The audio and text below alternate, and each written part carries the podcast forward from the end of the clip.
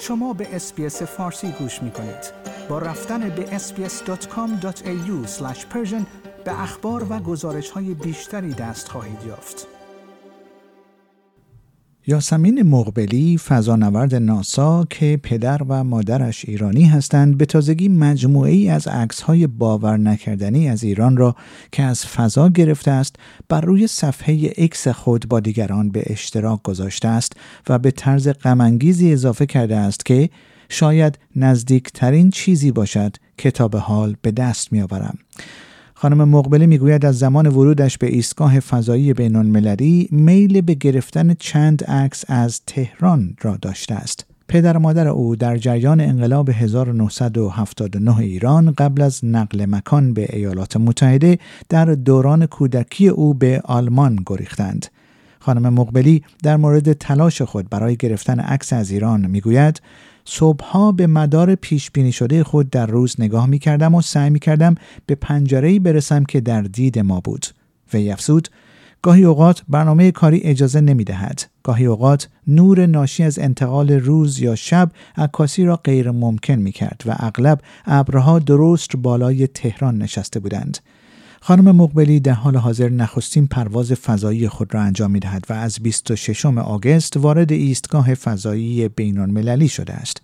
او در حساب ایکس خود نوشت در نهایت همه چیز هماهنگ شد و من توانستم عکس های مناسبی بگیرم. مدار ما تقریبا مستقیما از بالای سر تهران عبور می کرد. در حدود 250 مایل بالاتر. این ممکن است نزدیکترین چیزی باشد که من تا به حال به جایی که پدر و مادرم به دنیا آمده اند و بزرگ شده اند خواهم داشت. وی افسود حداقل سرگرم کننده بود که با آنها پیام بدهم و مکانهای مختلفی را که در دوران رشد و در روزهای اولیه زندگی مشترکشان زندگی می کردند بر روی عکسی که من گرفته بودم ترسیم کنم.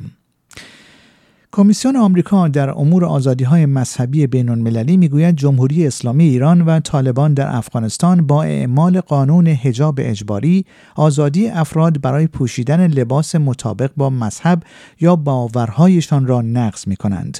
به گزارش صدای آمریکا این کمیسیون نقض حقوق بشر در جمهوری اسلامی به دلیل اعمال قوانین حجاب اجباری را با اشاره به کشته شدن محسا ژینا امینی به دست مأموران گشت ارشاد آغاز کرده است و می‌گوید جان باختن محسا امینی اعتراضات گسترده ای را علیه کشتن او و قانون حجاب اجباری برانگیخت.